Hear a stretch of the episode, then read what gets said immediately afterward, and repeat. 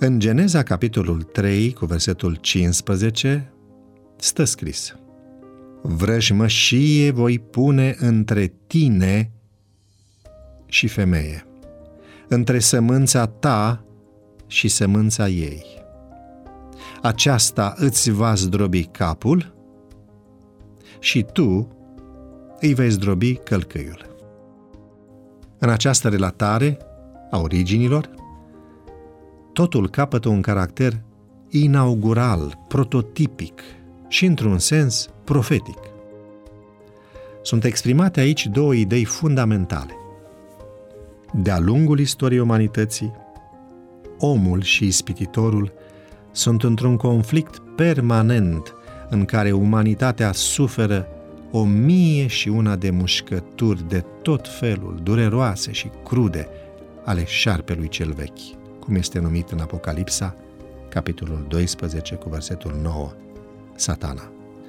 Această realitate esențială a unei lumi decăzute a transformat viața omului într-o lungă și dureroasă tragedie.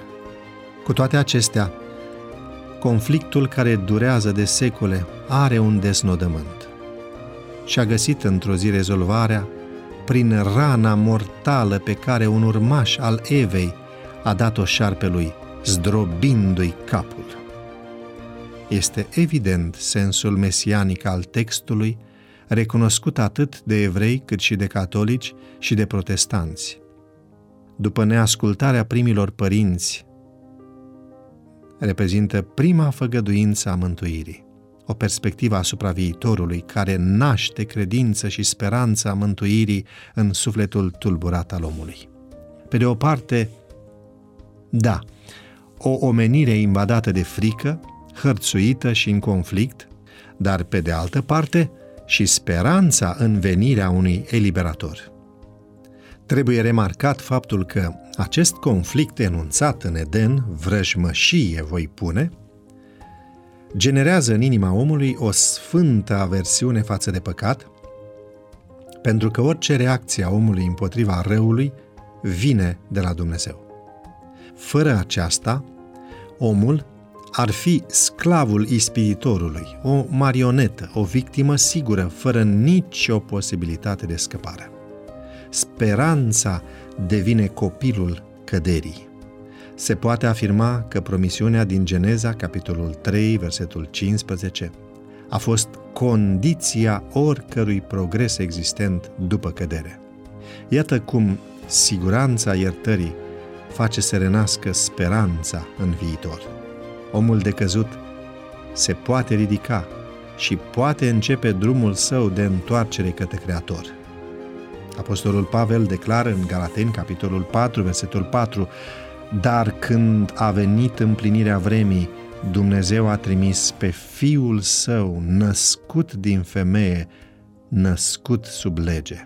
Termenii folosiți aici fac loc înțelegerii că este vorba de împlinirea promisiunii din Geneza 3 cu 15. Moartea lui Hristos pe cruce corespunde momentului în care al doilea Adam îi dă șarpelui lovitura capitală. Și astfel crucea garantează victoria veșnică a binelui asupra răului și condamnă păcatul la moarte veșnică, la inexistență.